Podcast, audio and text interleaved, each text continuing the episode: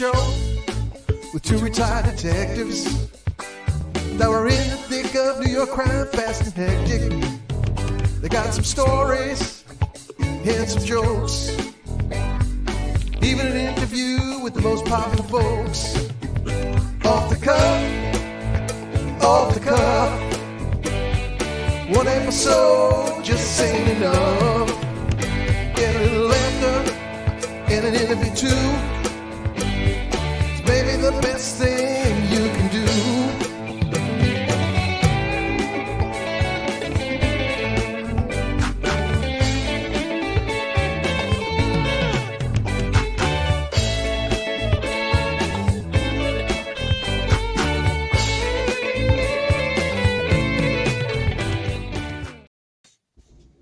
Hello, everyone, and welcome to Police Off the Cuff Real Crime Stories. I'm your host, Bill Cannon. I'm a 27 year retired veteran of the NYPD. And with me tonight is my co host, straight out of Brooklyn, Phil Grimaldi. How you doing tonight, Phil? I'm doing pretty good, Billy. How about you? Doing excellent. And uh, we brought back a crowd favorite tonight, too. Uh, John Paolucci, a retired NYPD crime scene sergeant, who happens to be a ballistics expert and an expert on all things crime scene. And he's going to explain a few ballistic uh, categories to us, and uh, it'll help us understand uh, much better about this whole thing uh, in regards to Alec Baldwin and the shooting. There's been some new, I, I shouldn't really say new developments, but in the investigation, uh, David Halls, who is the assistant director, he's changed up his statements a few times uh, from the beginning. And right now, OSHA, who stands for the Organization of Safety, Occupational. Occupational Safety and uh, Health Administration, That's it. and they want to talk to David Halls in regards to what occurred on the uh, set of Rust, and he's been ducking uh, them. He's not making himself available. So a judge issued a subpoena for to have him show up. Now, what could happen is he could show up and he could take the fifth and not speak because you got to uh, remember this case could also be a, a criminal case down the road. So he might not want to lock himself into any statements that he will make now or anytime in the future until he it's determined whether or not this case in fact will go criminal or is it just going to be a civil case.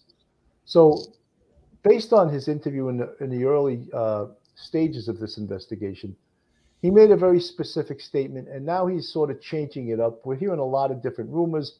His attorney seemed to be a little confused, and she uh, couldn't uh, agree with whether he, in fact, handed the gun to Alec Baldwin, whether he did not hand it to Alec Baldwin, whether the, the armorer, uh, Ms. Gutierrez Reed, handed it to him. So there's a lot of confusion there. But the biggest thing about this investigation is the most important interviews were the ones that were conducted by the police right after the investigation. They're going to hold the most water. They're going to hold the most credibility. And the uh, if there is a defendant, the defendant or defendants will be held to those statements uh, much more than they would be to statements made on TV or self-serving statements made to news reporters.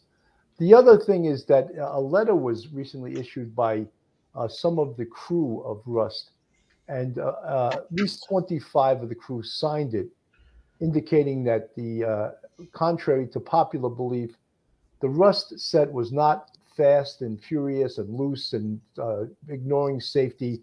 They were um, doing things the way they were supposed to do. I mean, that sounds like a, uh, a very self-serving um, type of letter that may be, you know, encouraged to write by the, the powers that be that uh, have the most to lose in this case. Your thoughts, Phil?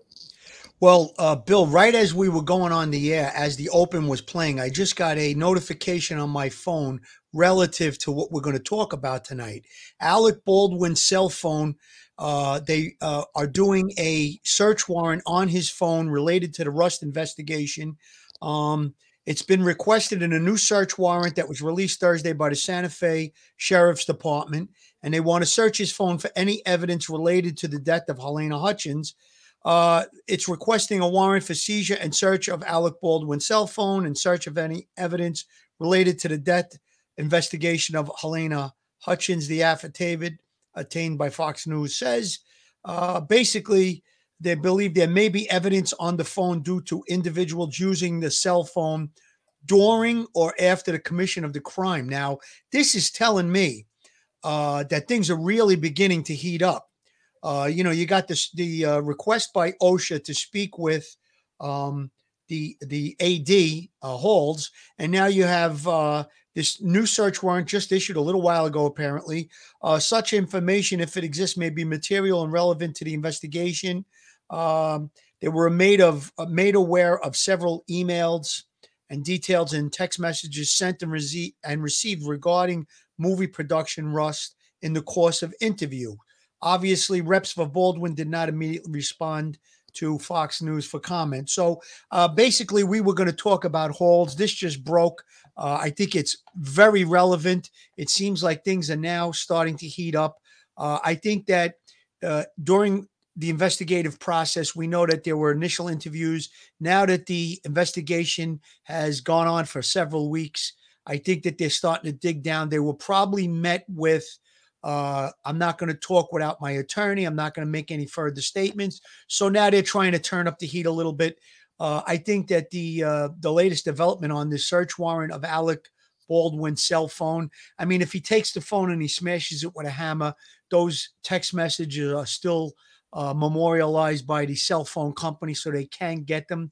It would just show a reluctance to cooperate with the investigation, and I think that uh, yeah, it is going to be some explaining to do. Uh, it sounds like maybe somebody else might have been using the phone uh, based on interviews that took place in the early stages of the investigation, Bill. Phil, that could be so damaging as to be unbelievable because you have to realize he could have texted his wife, I just shot somebody. Right. Accidentally, and I, I pulled the trigger. He could have admitted to that via a text message. Now, as you said, people don't understand. You could destroy your phone, you could get rid of it, you could lose it. They could still just subpoena your carrier and get all the information that was inside your phone. So even if you try to destroy it, that is not going to destroy the text messages. It's not going to destroy the evidence. And this is a huge thing because it, I think it sort of shows that they're considering this to be a potentially a criminal investigation. Absolutely, Bill. And I think what they're going to be looking for is obviously what I stated that there may be text messages or information from other people. It looks like he let someone else use his phone. Now, again, like you just said, suppose he called his wife or he texted his wife and said, uh, you know, I just shot somebody by accident. That I don't think is going to play so much into the criminal investigation. We all know that he fired the shot, and I don't think there's any uh, you know, any reluctance to the fact that it was an accident. But maybe there was something who had this gun loaded? Why were those guys playing with the gun? He might have uh, related something in a text message that might be very relevant to how a loaded firearm got on the set of that film. And then who was it that he allowed to use his cell phone? That's what I think is going to be of the utmost importance because that's what it mentions in the actual uh, search warrant application that there was information from interviews that were garnered in the early stages of the investigation that lead the investigators to believe there might be relevant information regarding text messages by other people that were allowed access to the phone. Well, you know, Phil, in, in listening to his statement to uh, George Stephanopoulos, that when the gun, you know, miraculously just went off without him uh, pulling the trigger, uh, he claims to have no idea that she was shot. He claims that he stood over her for about a minute and he thought she fainted, which is totally disingenuous because there was a loud boom. And there was also a guy named Joel Souza, who was the director, who was screaming in pain that he was shot in the shoulder. So the same bullet uh, hit Miss Halyna Hutchins uh, and and hit uh, Joel Souza in the sh- in the shoulder. So for him to say he thought she fainted is just absolutely ridiculous. And that, that thought could have crossed his mind in the first four, five seconds. But once you start hearing the other person screaming, she's on the floor. She's obviously going unconscious. I don't think it took more than a few seconds to figure out that a shot was fired. You know, folks, just I'm um, seeing people in the chat uh, questioning why uh, that his cell phone was just uh, a search warrant was requested. Now, you cannot erase the information on your cell phone. It's much like a computer. Uh, the carrier, it, it, it's there almost, uh, as far as I, I know, it's there for almost ever, including the text messages. So all you guys saying, could he have wiped it clean? I don't think he could. Well, well, Billy, what you now I have a little bit of experience in recent years regarding cell phone technology and stuff, and there's two ways that it's saved. One, it goes to your cloud. Uh, your own personal email hooks up to the cloud so you can retrieve your own stuff. The second way is the carrier is under law by federal law. They have to hold every message or phone call, not the exact taping or, or they don't listen to your calls, but uh, when you dial a number, it will register what number you called and how long you spoke to that person from your number to the other number that you called and how long the phone call was. Now, that has to be held for 365 days. On day 366, it gets erased. However, it is backed up through the National Security Agency for five years. So if it was, let's say, some type of an espionage case or it was something that dealt with national security, they can get it up to five years. However, the carrier is only uh, obligated to hold it by law for one year. So we're within a year. He can erase the phone. He can break the phone. They can go into his cloud. They can get a subpoena for that, or they can get a subpoena for the carrier. Either one of the two will reveal what uh, what was said on the text messages when this incident took place. That's uh, that's fantastic. So, folks in the chat, so you can see that the um, uh, the chat and the cell phone calls, the call the calls coming in, the calls going out are always recorded for at least a one year period. The other part of this investigation, before I bring John Paolucci on, which I know all you guys are uh, anxiously waiting for, is that 25 members of the staff of the movie Rust wrote a letter, you know, talking about how the set was safe, uh, it was not fast and and uh, loose. Uh, they followed things by the book, but that's that's sort of like a smokescreen because it's clear that it wasn't very safe because there's people that left the scene. There's people that uh, are now suing Alec Baldwin. So that it's sort of like a smokescreen, and it doesn't make much sense why they uh, sent this letter out. Phil, thoughts? It's obviously self serving. I mean, listen, we know for a fact, this is not hearsay, this is a fact. There were several people that worked on the set that were unhappy with the safety conditions that were being uh, displayed in the previous days before the incident that took place where Halyna Hutchins and Souza, she lost her life and he was shot. Now, there was people that uh, left the set, resigned from the set. Uh, they made their safety concerns known. So anybody that's going to sign on is obviously going to try and be loyal to the production for future work and things like that. So I think that it, it's very self-serving. Uh, that's something that could have been brought out in court. However, they made it public. Uh, you know, they're just trying to we call it in the police department, Billy, you'll be familiar with the term CYA, cover your ass. That's what they're looking to do. They're looking to cover their ass. I don't think there's any doubt about that. You know, this is like two and two adds up to four. It's not that hard to see. You don't need to, uh, you know, you don't need a law degree to figure this stuff out. Um, just the, the whole way that things are taking place and how this investigation is going and the things that are happening now that as we were going on the air this came over i think that uh, you're going to be looking at criminal charges down the line. Somebody is going to be facing criminal charges. I think it's clear. You know, I think it's a there's a very good chance of that, and all these legal experts are talking. Uh, oh no, it's not going to happen. Except our own Joe Murray, he said the very good possibility someone could be charged, or multiple people could be charged. So let's not, you know, jump to conclusions that there could be no uh, criminal charges in, in this case. There very well could be, and as we mentioned earlier the charges would be either of a reckless nature yep. or, of a, or of a manslaughter nature. And that the intent, uh, I think I've said this a couple of times, uh, criminal culpability, there's four ways recklessly, intentionally, criminally negligently, or knowingly. And that those are the culpable mental states of mind. And I'm not going to give a lecture on the law, but uh, that was pretty good, be, though. That was pretty. Oh, yeah, I, I remember because I remember the acronym RIC, and I always remembered that. I, I used to teach my students that what's Rick? And they would be like, oh, my professor, why are you messing with us? You know. so tonight we you have. You know what, Billy? Too. Here's one thing, a point I got to make. Um, you know, when a police officer puts on a uniform and goes to work, or a firefighter, or someone in the military, they go into battle. The chances of you getting hurt are definitely there and not going home to your family. Now, someone that's on a movie set, there really is almost uh, an exception, and and you you know you, you almost feel like the chances of that person getting killed are very minute unless there's some strange accident. So that's where the culpability is going to come into this. How did those live rounds get on the set of this movie and get into that gun and that he fires the shot and that young lady is dead and now that uh, Souza is, is, injured from from the thing from the injury from the bullet. So I think that that's where the criminality is going to come in. It's reckless. It's what you said. Reckless behavior is what caused this horrible accident. Well, you know something that someone in the chat is saying: if you rule out, if you're ruling out murder, you're not doing your job. Well, murder is usually intentionally. All right, yeah. there's not usually a criminal statute of recklessly or or criminal negligence in murder. But however, it is in manslaughter and it is in criminally negligent homicide. Right. The term the term homicide simply means death caused by another, and it doesn't always ha- even have to be criminal. So that's just all that means. Murder is a whole different thing, and it goes to intent and uh, possibly, you know, it doesn't have to have motive, but usually when there is an intentional murder, there is a motive to it.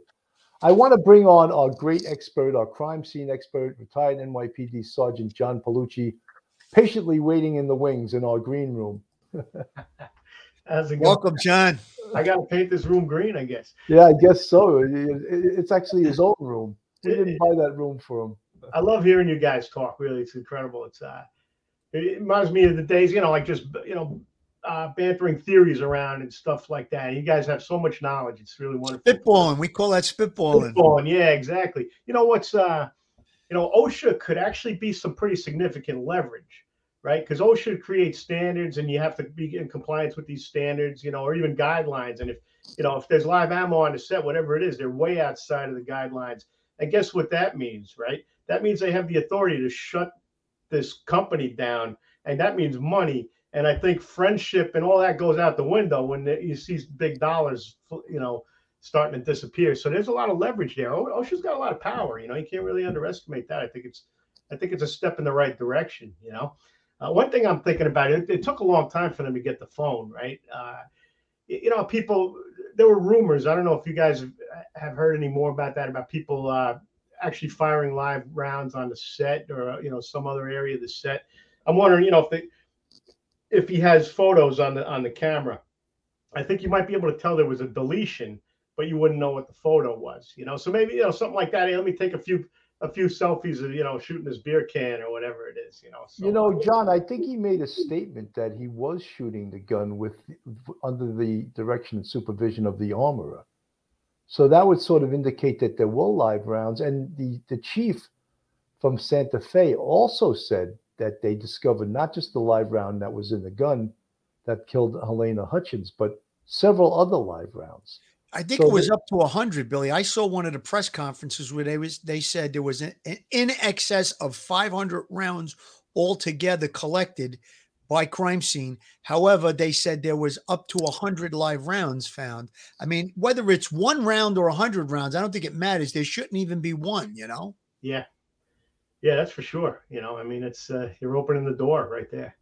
There should be no live rounds on that set. That's for sure. Yeah, you know. So uh, yeah, very interesting stuff. You know, and he he uh, in his interview he said that he had training, right, firearms training. And he talked about these armors. When, when, when I was reading articles about the armors, they didn't even have the nomenclature right for anything on these firearms. It's like uh, it's like when people say, "Yeah, we got the slug out of the body," right? It's not a slug. It's a you know, but but but somebody who who's familiar with firearms, you know, knows that this isn't a drum. You know what I mean? This isn't a hatch back here. You know, these are, uh, you know, this is your cylinders, your loading gate. So, so how can you be an armorer that doesn't even know the nomen, the, the proper nomenclature for the firearms that you're working with, right?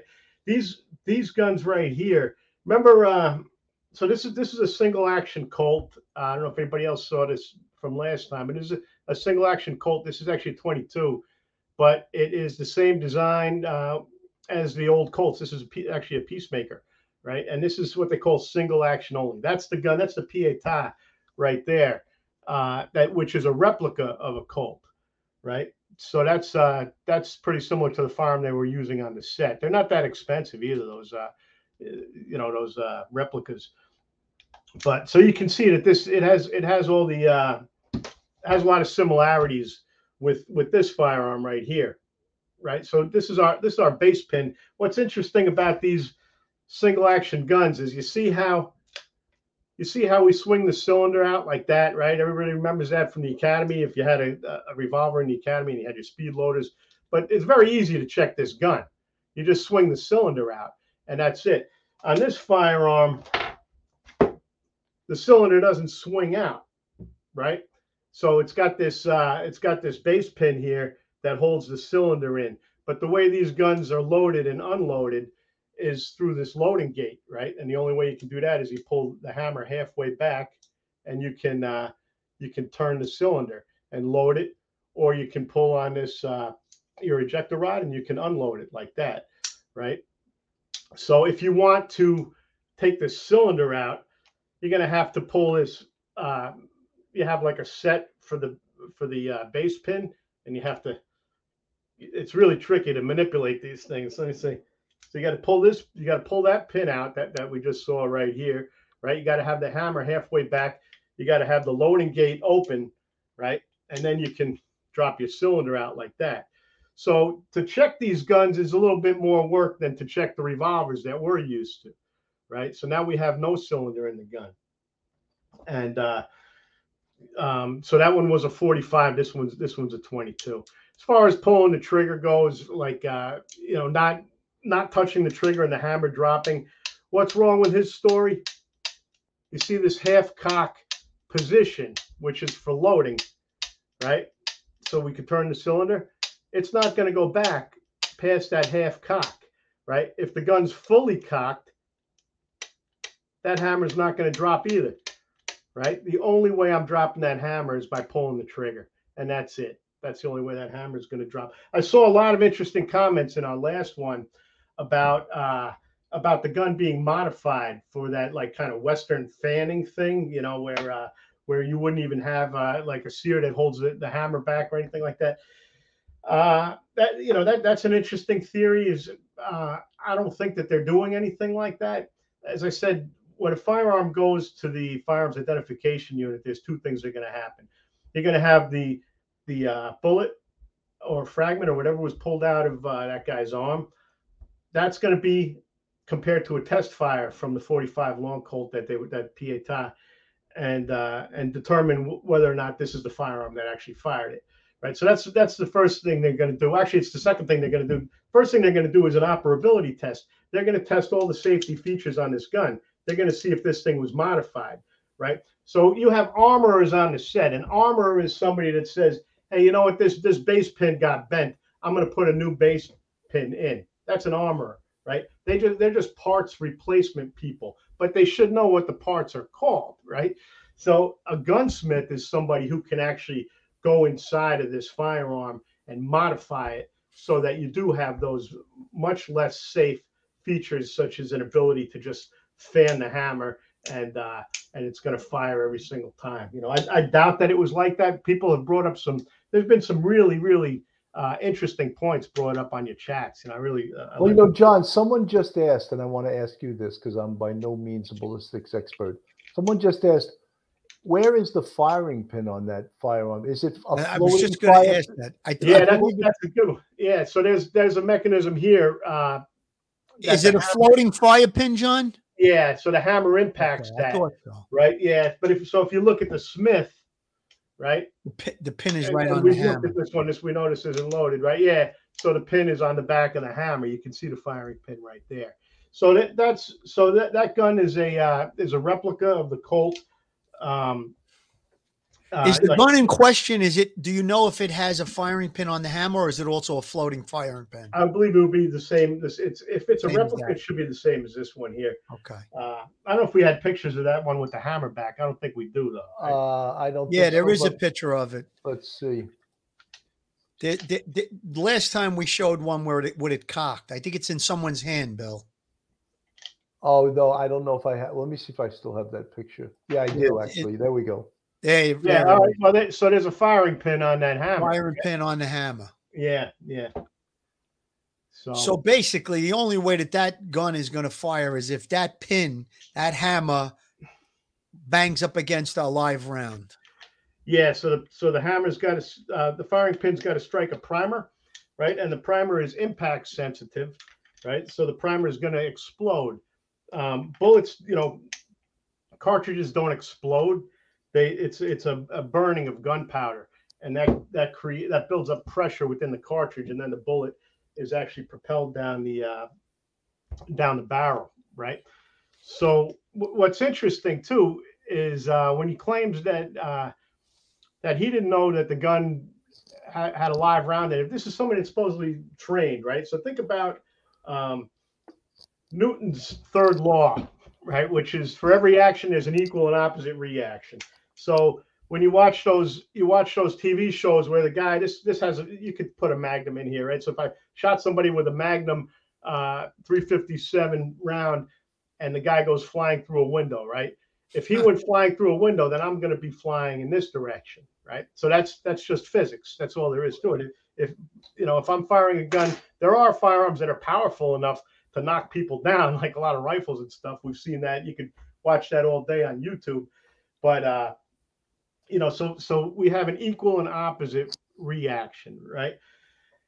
Now, when you when you think about a bullet traveling down, we remember we looked at that Glock, Bill, but uh, just to just to make something really clear, this this is another revolver, right? This John, do you do you want me to play that video of that Glock? Uh, yeah, let me just make this one point, and then uh, so you see this is this is unloaded, right? So this is a uh, this is actually a, a 38 357. This one's dub, double action only, double action only. The only way this gun's going to go off is if I pull the trigger, right? See the see the cylinder turn? That's the only way this gun's going to go off. This one is single or double, right? So always check it again, right? Every time I pull the trigger, right? Two things happen. Hammer goes back, hammer goes forward, hammer goes back, hammer goes forward, right? I could also cock this gun and then have it be single action, right? So this one's single or double. This one's double only, and this one, this one here is single action. The only way to fire this is to cock the hammer. I have to cock the hammer on that thing to get it to go. You know, John, I remember when we first came on the job. I came on in 1985. They had uh, on revolvers. You could cock them, Yes. and, and the police department didn't want that to happen anymore because there was several bad accidents where officers had cocked the gun and accidentally shot and killed somebody. Sure. so because- they used to train us to how to lower the hammer on a live round. I don't know if you remember that, if you were in the academy then. So the gun would you have to put your thumb between uh, Yeah. the hammer and and you know and Uh, the and the Yeah. round. So yeah, I was a silver gun. I, I had I had a revolver, but it didn't have the spur on the hammer. You know, so I was uh, you know, you would you would call me a rookie. Now anybody that's ever had a revolver is a dinosaur, right? So yeah, That's so you're right. saying like this. So basically, you want to get that hammer moving forward, so you, you won't drop it. Because if you try and hot dog it and, and uncock it like this, you know, you might you might accidentally slip and have an accident. And then and then the go the gun would go off. Yes. Yeah, and you know, like you know, because it goes down to like maybe two, three pounds of pressure, very, very, very uh, low pressure. For for me to pull this trigger, watch, I'm just barely touching it, and it goes off. Now, for me to shoot double action, I really got to pull on this thing, right? Right. So uh, yeah, it used to unnerve you a little bit when you're in a stairwell, you know, going up to an apartment or something. You hear the guy behind you. you're like, oh God, don't trip on the stairs. Not good. Not good. You know, want- you know, John, there was a funny story uh, years ago when I worked in the 2 The commanding officer in the ICO worked an unannounced midnight tour. And they showed up in plain clothes, unannounced on a burglary, and burst through the roof door. And one of the cops fired a shot at them. wow. Thank God he missed them. Yeah. But he was like startled and he fired a shot. And, you know, and they they realized they were wrong too. Yeah, but They should have announced over the Right, radio. they- if they were right. We're, we're going, we're showing up in plain clothes, but they were more concerned with maybe catching someone wearing white socks. I don't know what the hell they were thinking. yeah, exactly. And you know, uh, and so they were had, a, and they downplayed it because they didn't even. I don't even think the cop got in trouble because Wow. then they, they would have to out themselves as being wrong too. you Yeah, know. some people should be the police, and some pe- people should just call. A- the police. Anytime when we were in anti-crime and we wound up in the backyard, we would always say, "Central, be advised, plainclothes officers in the backyard." And I even worked with a with a, uh, African American officer, and he would say, "Central, be advised," you know, because there was a lot of uh, African Americans in the area I work. Central, be advised, African American officer in the backyard that he didn't want to get shot by a fellow officer. You know, so that's I mean, you know, that's, Phil, that's why that's why that's why a lot of um, African American officers didn't want to work anti-crime because it was that much more dangerous for them. It really of was. Course. You know. Yeah. And there's always the danger when you're working in plain clothes of getting shot by friendly fire. That could happen. Uh, no matter what your race. But that's always a good thing to announce your presence on the radio. Uniform officers, anti-crime is on the scene. Just realize right. we're we're couple such and such unmarked car. Especially you say it's street crime, an anti-crime unit from outside the borough. And that's no even knows, more dangerous because yeah. they, are not going to know you. They're not going to recognize. No one knows you. Yeah, exactly. So you got to announce yourself. John, do you want me to play that little video of the um, of the Glock? Yeah, let, let me. Uh, I'll just do a quick intro for something like that, right? Okay, sure. Uh, so th- this is uh, this is a three fit. This is a. I'm sorry. This is a 38 plus P, right? And uh, is it? Maybe it's a 357. No, there's a third. There's a third. There's a 38 plus P, right? So look at the look at the size of the case. Think about how much powder goes in there, right? This is a 45 long Colt. Look at the size of that case, right? Holds a lot of powder. So we're not talking about a toy gun. Uh, whatever's whatever's in it, right? And obviously, it's a gun that's capable of discharging around. So when you think about it now, so this is this is a uh, a 38 plus P. This is a hollow point, right? And this is this is a 38 caliber, uh, 38 3, 38 357 380 9 millimeter. They're all the same diameter, right? Here's the thing. So watch this. This bullet has a copper jacket on it, right? And this is the barrel that it's going to get fired out of, right? So watch this. When I when I go to put the the bullet part of this cartridge inside the barrel, I'm I'm putting pressure on this, and you can still see part of the copper jacket, right? That's because of the uh, the lands and grooves. Like so, you have uh, lands and grooves. If you can look at that barrel, you'll see there's like a spiral inside of there, and you see how there's like notches around uh, around the outside. So those are are uh, grooves, and then lands are the ones that stick out. So what happens is the bullet fits so tightly in there that it's actually being cut uh, by the lands as it, as it travels through there, and then you're getting striations uh, on it from the uh, even from the grooves, right? So so essentially, what I'm telling you is like this is a tight fit, right? This is a really tight fit. So a bullet is going to build a lot of pressure behind it. Now, we, if we could look at that uh, Glock video, Bill, that'd be, that'd be great. So what we're going to see is we're going to see uh, a Glock being fired. See, there's uh, some smoke that comes out ahead of the bullet, and then the bullet, and then a big plume of smoke behind the bullet, right? So what's happening is that burning powder is building up all that pressure behind the bullet, and the bullet is being forced through the barrel, and it's a very tight fit right? So now you have, think about, uh, I don't know, think about a bottle of soda. If you if you had something uh, like put a piece of tape over the the mouth of it and you shook it up, right? Just a piece of tape on there, right? And it's going to kind of you know fizz out all around the tape.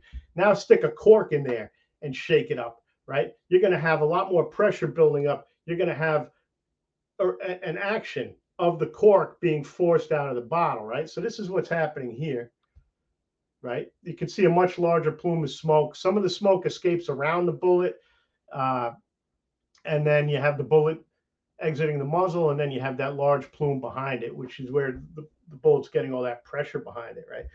So now, if you go back to that uh, analogy of the, of the soda bottle, where you shake it up with a cork in it, right? Now that cork is going to take off out of that bottle. So that's creating an action.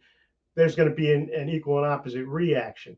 So when that bullet leaves the muzzle, uh, you're going to feel a recoil versus if it was just open and you fired, if you fired just basically a 45 long Colt with a little bit of wadding in the end of it, and this thing's full of powder, right? When you when you fire it, there's not going to be that pressure that builds up behind the bullet, right?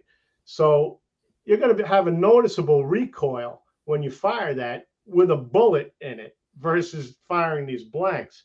So if this is a guy that's got all this training and and uh, fires blanks on the sets all the time and stuff like that, and has no idea that something went, went wrong, uh, there's a lot. There were a lot of indicators that something went wrong. You know, I mean. So if he was firing blanks in the past and now he's firing a live round, they there would be a noticeable difference. I Correct? believe there's a noticeable difference. Sure, why not? Yeah. Yeah, You know, have- John, I've I've fired, and I'm sure Phil probably has too. I fired a 45 caliber semi-automatic, and it is so super powerful. If you Yeah. fire like you know 50 rounds, it actually your hand hurts at the uh, at the end of firing 50 rounds because the recoil on that, like you saw, and we were looking at a nine millimeter, and that was in super slow motion.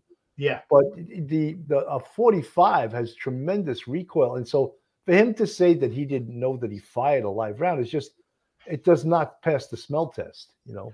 right. Yeah, and you know, and somebody having a, a bullet in their arm, like, wouldn't you expect to hear you just shot me, you son of a bitch, or something like that? You know? That Uh, plays into his story that he didn't know for about a minute that anybody was shot. He thought she was fainted. Number one, you have obviously what John just pointed out that the one guy was screaming, "I'm hit." She's on the floor, and then he's got to know the difference that now the gun tr- threw it. It threw out a tremendous recoil as opposed to when you're firing a blank, the recoil is obviously much much less. So I think he could have put that together in seconds as opposed to you know not knowing for a minute. That sounds like baloney to me. Well, Phil, especially the loud noise that a gun makes, besides all the other things, the recoil, the smoke, the fact that two people were shot with one uh, projectile, Right. that gives you a pretty damn good idea that this was no boating accident. You know what I mean? Yeah, that's a great that's a great point. The fact that the bullet had enough uh, energy to to pass through a human body and then actually so so they call that a perforating wound, what we used to call through and through. So perforating one body and then uh, penetrating another one. That's uh, that that's a live cartridge. That's not like somebody put something together and like, oh yeah, instead of a wadding, we used uh, bubble gum. Boy, that's pretty powerful stuff. You know, that, that's a, that's probably a you know commercial cartridge or somebody who does reloading that that made a cartridge with a bullet on it. You know, John, the, the one thing, of course, that everyone's talking about is, uh, and I don't know if they'll ever find this out, who the hell put a live round in that firearm?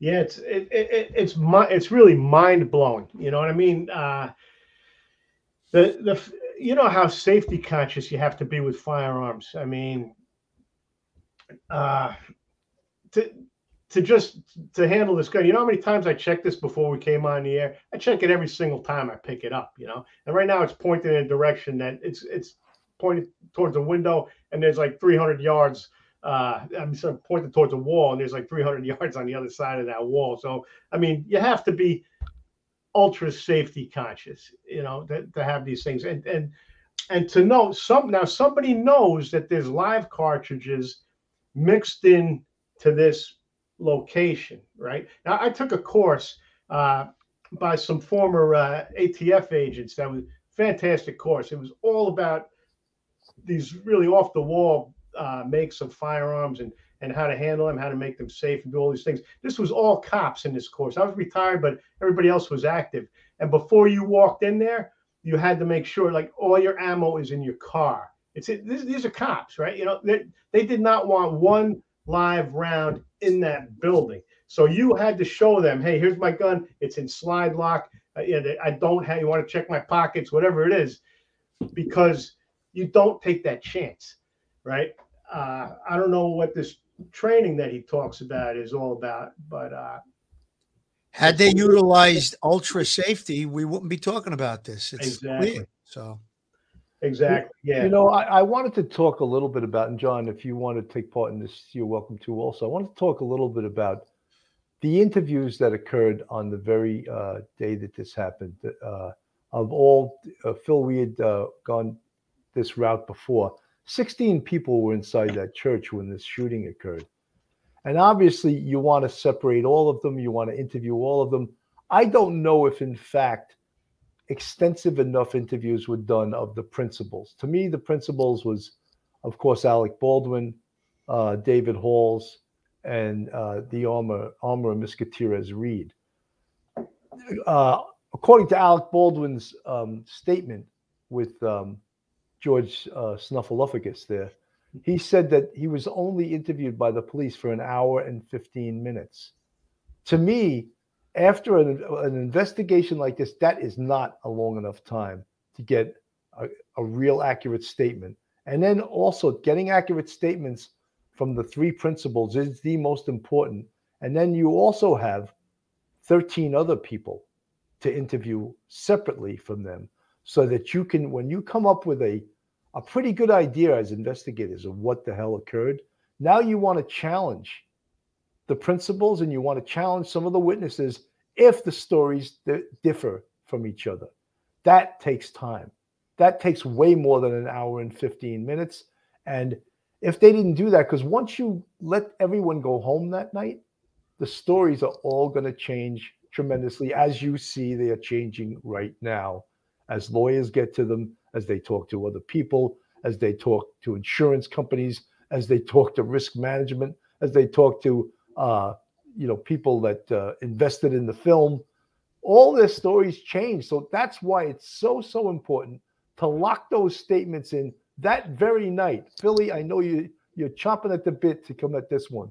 Oh, I am because uh, it's clear what you just laid out, uh, his attorney, Delisa Torraco, says that he did not hand the gun to Alec Baldwin. He never had possession of that gun when the accident occurred. However, it's detailed in one of the search warrants that Halls grabbed the gun from the cart, yelled out safe gun, and handed it to Alec Baldwin. So I think that obviously he's going to wind up with a problem. If his position under oath, he, he's going to say that I did not hand the gun to Alec Baldwin. He's going to get caught in a perjury trap because he apparently has said that, and maybe other people said that too. So he's going to have an issue there, one hundred percent.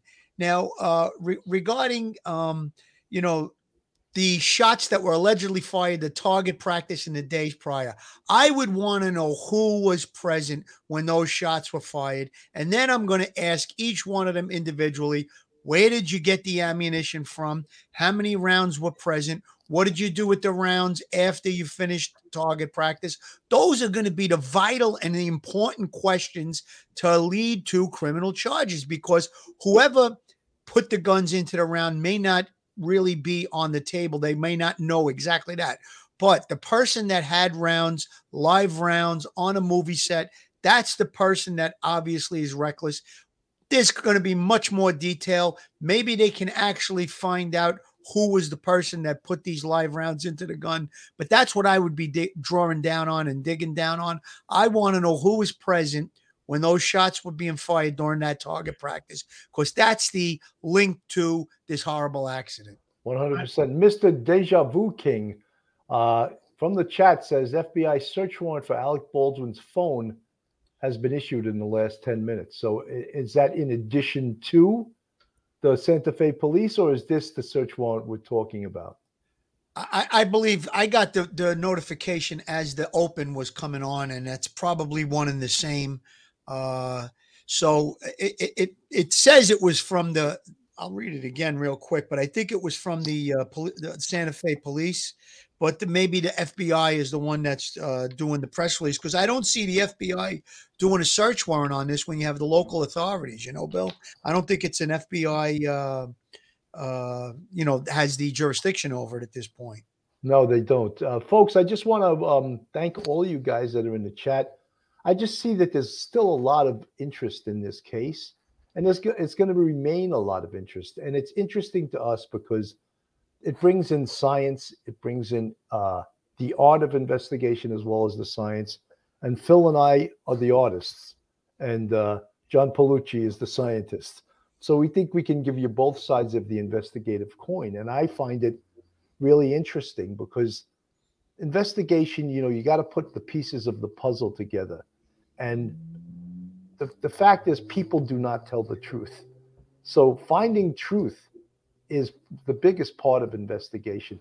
So I want to thank all you people, folks for listening. If you're not subscribed, please go on our YouTube, hit that subscribe button, ring that bell, give us a thumbs up, join our Patreon, support uh, Police Off the Cuff. And if you want to be part of the YouTube family, you can join our YouTube channel That's uh, signified by folks in the chat with the green font. They're part of the Police Off the Cuff family, and we appreciate each and every one of you guys in supporting our channel. So, uh, John, Lee, I, I pulled up on the phone. I'm going to try and hold it up to the camera. I don't know if you'll be able to read it. Uh, sheriff issues search warrant as focus turns to Baldwin and Rust shooting probe. So it appears appears that the uh, the Santa Fe sheriff was the one who issued the warrant. It was probably released that uh, that listener, uh, subscriber, uh, fan, whatever you want to call him, probably saw uh, a blog or something that uh, maybe came from an FBI um media source or something like that. But uh, it looks like it was issued by the uh, Santa Fe sheriff. You know, Phil, it's very possible until the FBI has the tool that regular law enforcement doesn't have, and that's if you lie to the FBI, you can be arrested. You can lie, you can lie to your heart's content to the local police, and they can't arrest you for lying. However, the FBI can arrest you just for lying to a federal agent. I wish we did have that tool. Yeah, so do I. I, I remember through uh, the early days of uh, 9/11, post 9/11, I was assigned to the intelligence division, and we would go out on leads, and we would always try to grab. You know, we work working in conjunction with the FBI, and we would always try to grab an FBI agent or two to come with us, so that way, while we were doing our interview, we would make them very well aware of it. If you lie in the presence of this FBI agent, you could be, uh, you know, you could be liable for a year in jail for lying to a federal agent. And uh, we had a, a case, one in particular, where uh, it was a uh, related to an anthrax hoax. It turned out to be a hoax, but the minute that we introduced the FBI agent, uh, the guy began to sweat and he came out with the real deal. So uh, it's just a great tool for law enforcement to have uh, a federal, you know, federal agency, uh, FBI agent. Uh, working with you, especially on a case like that, a terrorism thing, uh, was really, really helpful. That's great, John uh, Paolucci. I want to ask you. We're talking about the the art of investigation, which to me is the police work, the uh, the interview, the interrogation, the trying to get to the truth. But you're the science guy, and science can absolutely, you know, shut, uh, you know, make it closed and shut case because science is so much more reliable than the art. I always used to uh, love in a homicide case if we got something forensic that we could hang our hat on. If you got DNA, if you got a fingerprint, uh, you know, if you got a, a footprint, if you got anything that you could forensically tie someone to a scene to, and it and believe it or not, people think because of the CSI effect that there's always uh, evidence on the scene. There's always physical evidence. There's always fibers. There's always blood. There's always DNA. And I forget the famous expression we we were using: absence of what is it? Absence of evidence.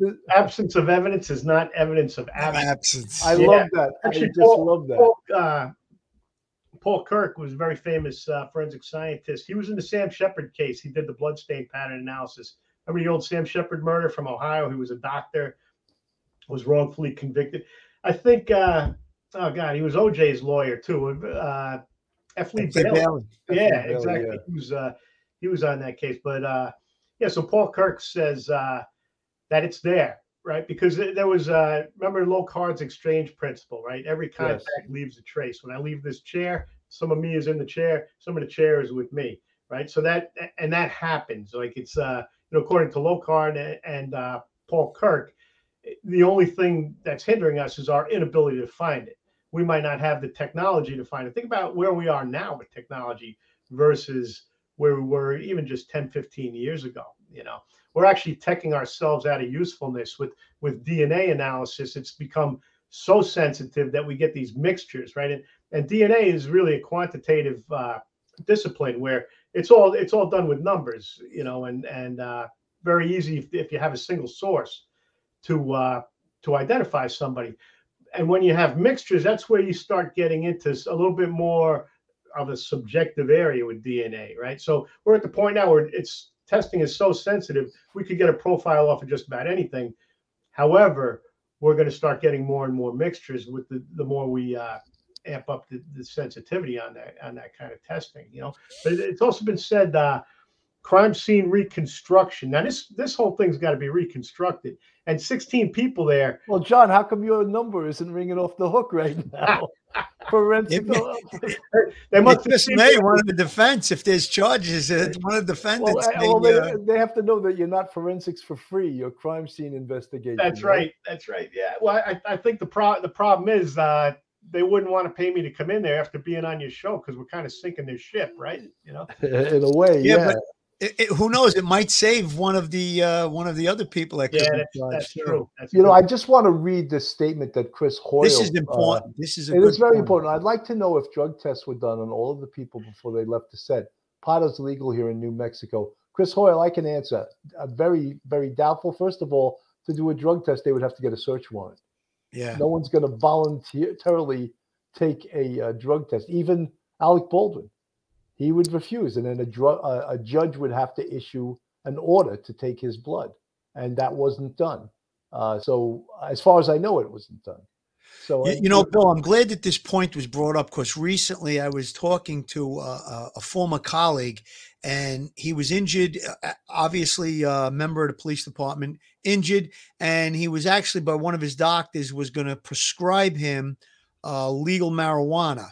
However, had he taken that prescription, he would not been able to carry his firearm. He would have had to surrender his fa- firearm until whatever period of time it is that this uh, this legal marijuana would have uh, left his system. He probably would have had to go through testing and may have lost his gun for uh, quite a period of time, you know. So now you're talking about what's the liability end of putting a gun into someone's hand that could be uh, intoxicated on a legal drug. You know, it is uh, that was a great question to bring Yeah, up. great question. Well, I- you know, Philly, I'd just like to go one step further with that.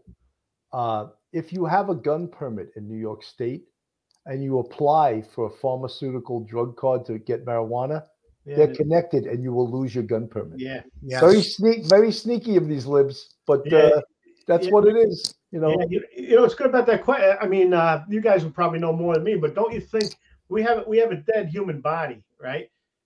Isn't there enough there? Remember, like uh, after the Sean Bell shooting, I think it was now is mandatory breathalyzers for if you're involved in a shooting, right? Or uh, or uh, not even the breathalyzer, the the full. Uh, yeah, officers don't have the same rights as uh, as regular citizens. You're right. If you're involved in a shooting, Officer involved shooting. Yeah. Right. you're, you're required to take a drug test. I'm And- saying so, but isn't there enough to compel uh, somebody, you know, them to submit this this test because you do have a dead person here? What's the degree of recklessness? You know, are are you intoxicated? Are you, you know what I mean? Or maybe you know, so it's an accident, probably you know, accident, still a homicide, as you were saying before, though, because death at the hands of another, right? But but you have a dead person here. We have reckless behavior do they do they have enough to compel them to to submit to these types of uh, tests? Yes, know? yes. That- Via via a search warrant signed by a judge, they could make him give his blood or his DNA or his whatever. I think the Uh, armorer would be could be compelled because she's the one that is uh, responsible for the safe handling of the firearms, the safeguarding of the firearm, the loading and unloading of the firearm. So her, eh, I mean, what was her uh, mental state? If uh, I, I would like to have had her drug tested at that time, and and you know, if she was intoxicated, then obviously the mistake could have been made very easily. You know, on the earlier show, I covered a, a little bit of this, and uh, one of the things that Alec Baldwin said when he was being interviewed by the police uh, was one of the police or the investigator, the detective, I don't know if it was a male or female, she showed him a picture of the projectile that was taken out of uh, Mr. Souza's um, his, Shoulder. his shoulder. And I immediately said, that's not good inve- investigative protocol. You never tell people what you have, you solicit information, you don't give them information. So I don't know why that investigator told Alec Baldwin that. No, this was a real round. We took it out of his shoulder. I think that was a mistake.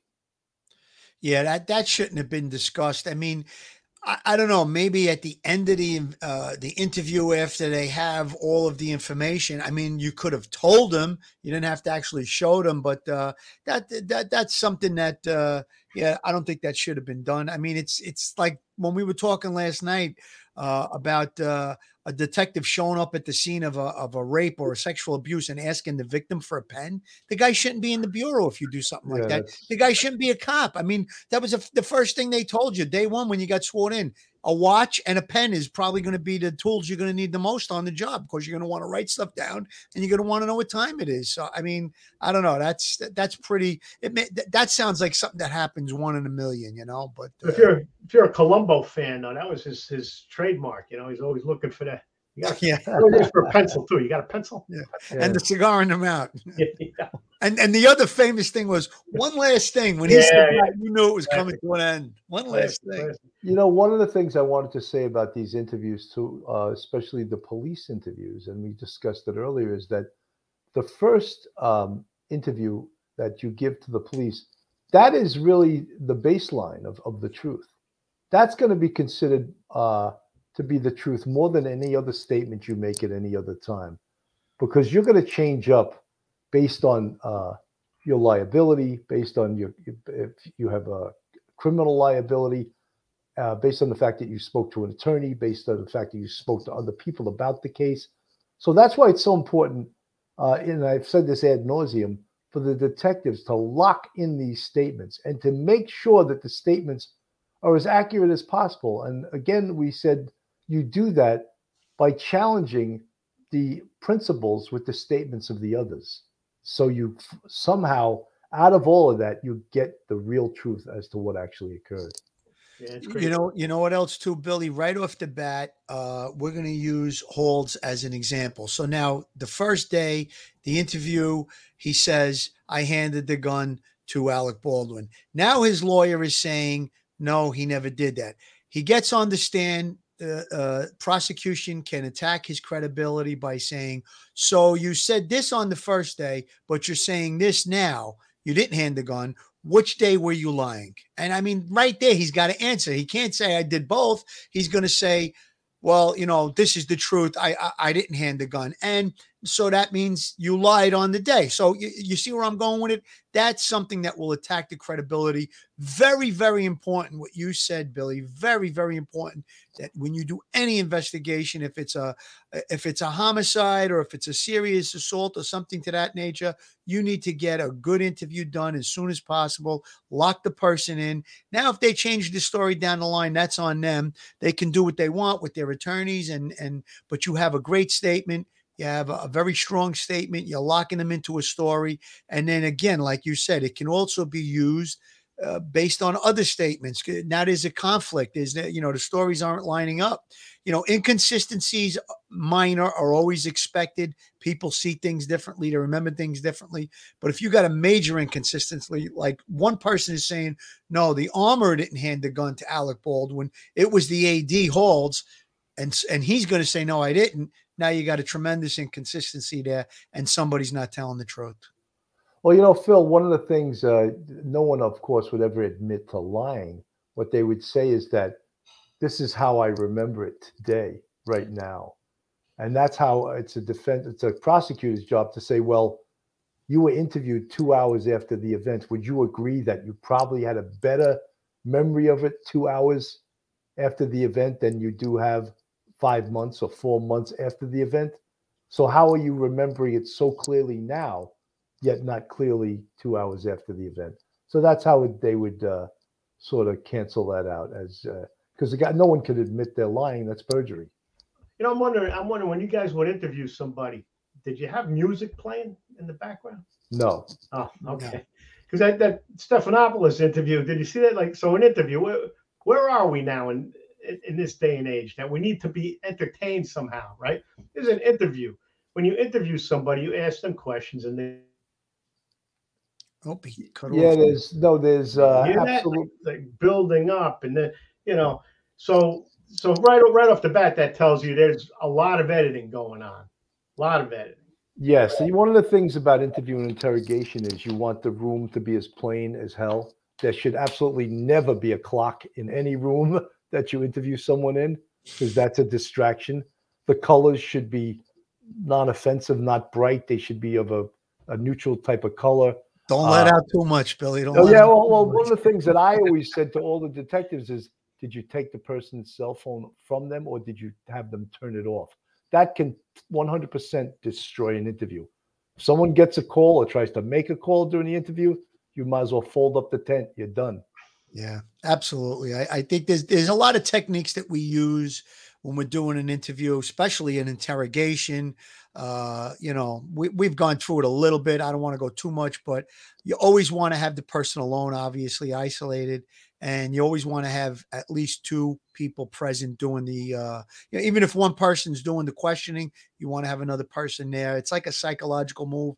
It outnumbers them uh, in their subconscious. So. Uh, but I think that, there's a few other things. I'm not going to go into it, but uh, yeah, there shouldn't be music playing. They were highly criticized for that interview, uh, all over the media, all over the internet, Twitter. They should, they, you know, they they made it like a, a motion picture production, and he's talking about uh, this horrible accident that took a life of a young lady. Yeah. Or, or origami, uh, Baldwin being backed by 25 career-seeking industry people. What if he found guilty? Do they all become accomplices? ABC should be charged with interfering with the course of justice. Well, that hasn't happened yet. They haven't interfered with it. I think that that letter from the uh, crew was just a smokescreen, and that's more for the civil case than it is for any potentiality of a criminal case.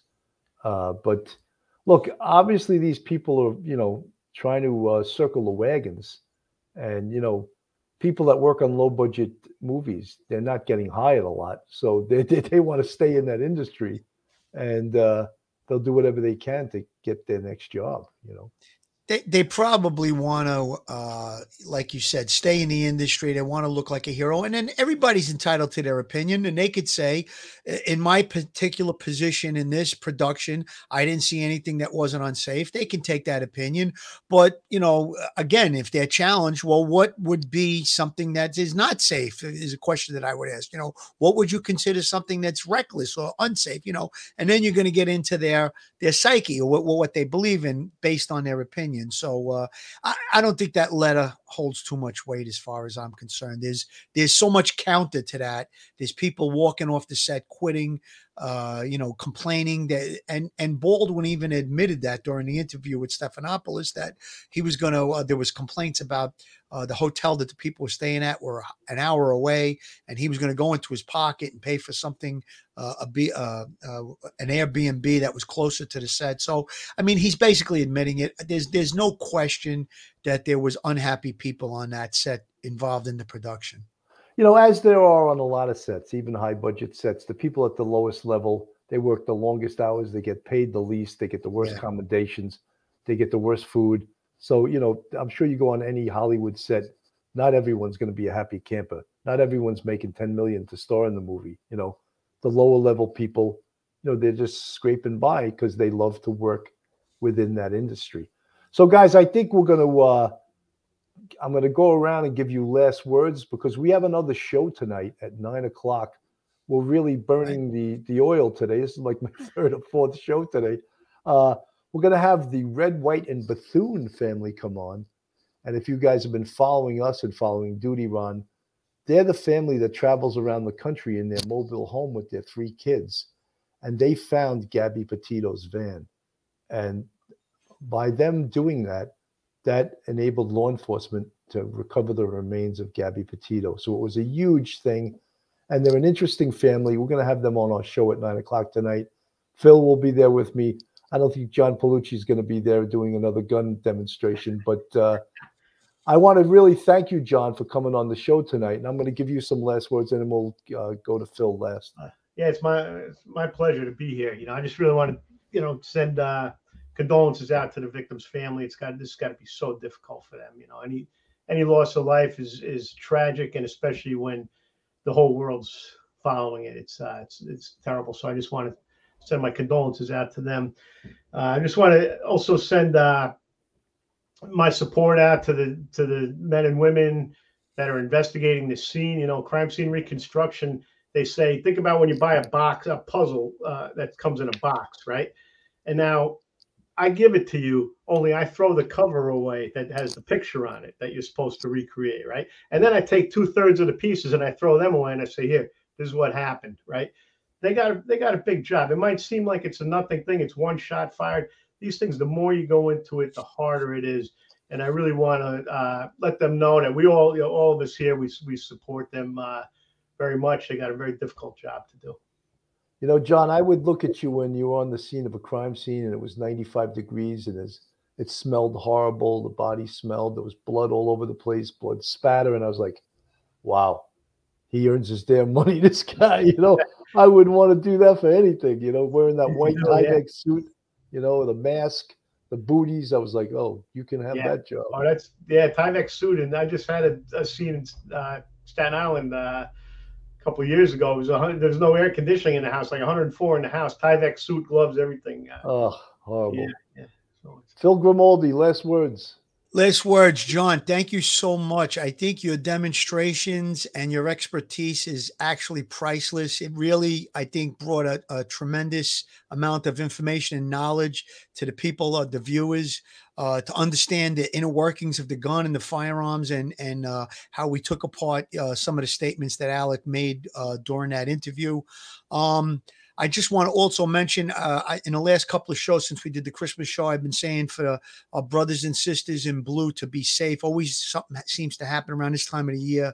Uh, last night, an off duty lieutenant was shot. He got into a gunfight with a bunch of guys trying to rob him.